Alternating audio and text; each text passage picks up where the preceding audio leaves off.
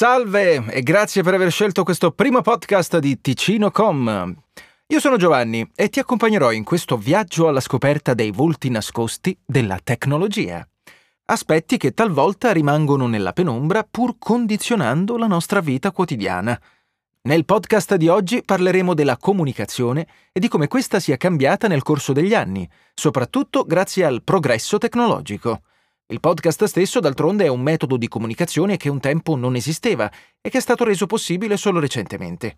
Parleremo di come comunicavamo gli uni con gli altri ieri e di come lo facciamo oggi, gettando uno sguardo a come le forme di comunicazione cambieranno ulteriormente in futuro.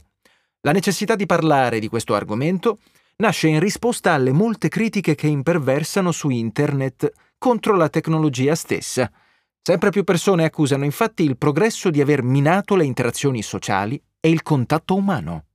I detrattori degli smartphone, ad esempio, condividono sempre più spesso foto di persone con il capo chino sul proprio telefono, foto accompagnate da frasi che gridano a una distopia in cui viviamo tutti ormai. Ecco perché urge fare un'analisi a tal proposito, per mostrare la luce oltre che le ombre, gli aspetti positivi oltre a quelli negativi. Chiaramente ogni cosa ha il suo rovescio della medaglia e il mondo della tecnologia non esula da questa regola. Però il periodo storico che abbiamo vissuto di recente ha dimostrato con ancora più forza i vantaggi della moderna comunicazione. Parleremo anche di questo, ma per il momento limitiamoci a fare un piccolo passo indietro e vediamo i mezzi che utilizzavamo in passato e quelli che usiamo oggi.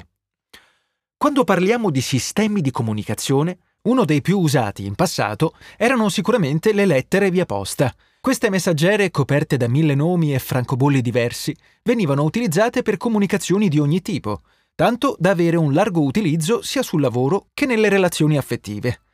L'immagine poetica del ricevere una lettera d'amore carica di sentimenti e del profumo di chi l'aveva inviata resiste ancora oggi nel nostro immaginario, così come i sigilli in ceralacca, l'emozione nell'aprire la cassetta della posta e la scatola piena di lettere nascosta sotto il letto. Tutti elementi che fanno innamorare le persone, ma non della posta in sé, quanto del ricordo di essa. La posta esiste ancora oggi, d'altronde, e porta ancora con sé alcune problematiche che la affliggevano in passato. Problematiche che diventano ancora più marcate quando facciamo un confronto tra le vecchie lettere e le moderne email. La più evidente è il tempo. Spesso per ricevere una lettera dovevamo aspettare giorni, se non settimane, con la possibilità che questa andasse smarrita. L'attesa e il rischio aumentavano assieme alla distanza. Più la persona che speravamo di raggiungere era lontana, più il nostro tentativo di contatto diventava avventato. La posta elettronica ha completamente ribaltato questa equazione, sia che il nostro destinatario si trovi a un metro da noi, sia che esso abiti in un altro continente, entrambi riceveranno il mio messaggio un secondo dopo l'invio. Se nelle città questa lentezza della posta tradizionale si sente meno, nei centri minori è ancora più marcata. In un piccolo paese, infatti, può capitare che la posta non venga neanche consegnata tutti i giorni, ma un paio di volte alla settimana. Se questo può rappresentare un disagio per chi aspetta la famosa lettera d'amore, è ancora peggio per chi sta aspettando comunicazioni urgenti. Motivo per cui sempre più enti governativi e fornitori utilizzano la posta elettronica per comunicazioni e bollette. Chiaramente il contatto umano e il suo profumo sono andati perduti, un prezzo che abbiamo pagato in cambio dell'efficienza. I ricordi non sono più scanditi dal fruscio delle lettere nella scatola da scarpe, ma dal click del mouse o dallo scorrere del dito sullo schermo. Il valore stesso che davamo alle lettere e alle parole dei nostri cari è cambiato. Un tempo leggevamo più volte la stessa lettera, muovendo il labiale silenziosamente nello scandire le parole, per ingannare l'attesa tra una lettera e l'altra. Il profumo ci permetteva di ingannarci per un fugace momento e credere che il nostro amato fosse al nostro fianco. Abbiamo sacrificato la dote della pazienza e diventiamo inquieti quando non riceviamo risposta dopo pochi minuti, poiché non siamo più abituati ad attendere. Ecco quindi che appare l'amara verità. Niente è mai completamente negativo né assolutamente positivo. Sta a noi determinare se il gioco vale la candela. Cambiando mezzo di comunicazione, ma non il paradigma di luci e ombre, Internet ha fortemente alterato il modo in cui interagiamo con le altre persone. È passato molto tempo dalle agorà greche in cui ci si riuniva per discutere, e oggi la maggior parte delle discussioni avviene online, nel bene e nel male. Da una parte, infatti, troviamo la possibilità di accedere in ogni momento alle informazioni di cui abbiamo bisogno. La conoscenza del mondo è a portata di mano, senza la necessità di andare in biblioteca a cercare un'enciclopedia che possa rispondere alla mia domanda. Oggi abbiamo più risposte che domande e talvolta è difficile capire quale di queste risposte sia quella giusta, nutrendo paradossalmente la disinformazione e le fake news. Ecco quindi che due persone con due risposte diverse alla stessa domanda si affrontano sul web, luogo che spesso viene considerato terra di nessuno. In una discussione faccia a faccia, infatti, si tendeva a fare attenzione per non correre il rischio di essere denunciati o, nel peggiore dei casi, di subire una violenza fisica. Internet ha creato un'erronea percezione della distanza tra le persone e di cosa sia lecito dire al nostro interlocutore. Le discussioni spesso degenerano in risse digitali e Internet stesso è diventato un megafono per chi non aveva una voce in passato, nel bene e nel male. Se da una parte è possibile farsi sentire in tutto il mondo e comunicare con una persona agli antipodi come se si trovasse al nostro fianco, dall'altra c'è minore controllo sulla diffusione di notizie false e non accreditate. Un uomo un tempo disse Internet ha dato diritto di parola agli imbecilli. Prima parlavano solo al bar e subito venivano messi a tacere. Una frase che incrinò l'opinione pubblica digitale che si riversò nei suoi confronti con ingiurie e offese. Ma quell'uomo non era una persona qualunque, era Umberto Eco e le sue parole vennero travisate. Dietro alla provocazione, infatti, si trovava il rammarico nel vedere che spesso si attribuisce a tutte le voci su Internet la stessa attendibilità. Un argomento spinoso, certamente, ma che sottolinea con ancora più forza che non esiste una netta scissione tra bene e male quando si parla di progresso e moderni sistemi di comunicazione.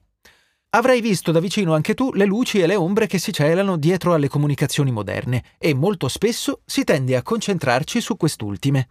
Guardiamo il futuro con timore, il presente con occhio critico e il passato con nostalgia, alterando la nostra percezione di tutti e tre. Un esempio perfetto di come la comunicazione attuale abbia migliorato la nostra vita l'hai toccato con mano negli ultimi mesi. La pandemia, che ha travolto il nostro mondo, ha cambiato ancora una volta il modo in cui possiamo interagire gli uni con gli altri. Hai visto da vicino la difficoltà nel parlare con i propri cari, i cambiamenti radicali sul lavoro e nelle scuole, l'assoluta incertezza del domani.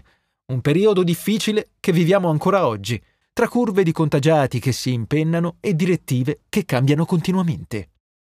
Ma prova a fermarti un attimo, prendere tutto ciò che hai vissuto negli ultimi mesi e provare a portarlo indietro nel tempo.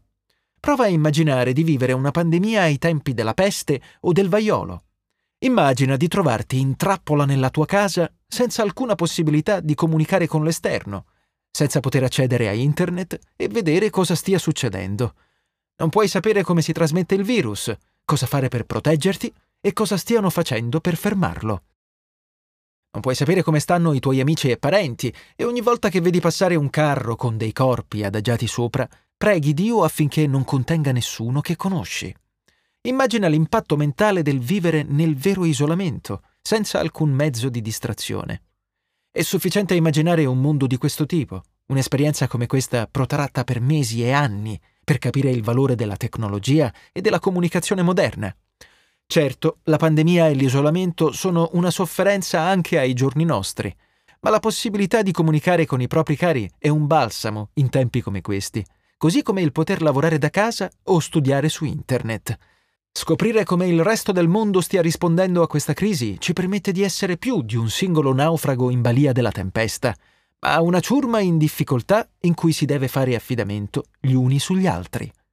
E dopo aver visto tutto questo, guardiamo di nuovo ai vantaggi e gli svantaggi della moderna comunicazione e rivalutiamo il sacrificio della ceralacca in un periodo storico come questo. La comunicazione è cambiata nel corso del tempo e cambierà ancora in modo graduale. Presto email e telefonate saranno obsolete grazie ai sistemi di messaggistica istantanea ed è difficile immaginare in che modo cambieranno le interazioni umane nel prossimo secolo. Quello che possiamo affermare con sicurezza è che ci sarà un tempo in cui anche le email verranno ricordate con nostalgia e romanticizzate, creando un ciclo da cui risulta difficile uscire. Oggi dobbiamo limitarci ad apprezzare ciò che abbiamo e non romanticizzare troppo ciò che si trova nel passato, come questo podcast, che giungendo alla sua conclusione diventerà parte di esso. Non è necessario romanticizzarci però, perché saremo qui molto presto con un nuovo podcast di Ticino.com sul mondo della tecnologia.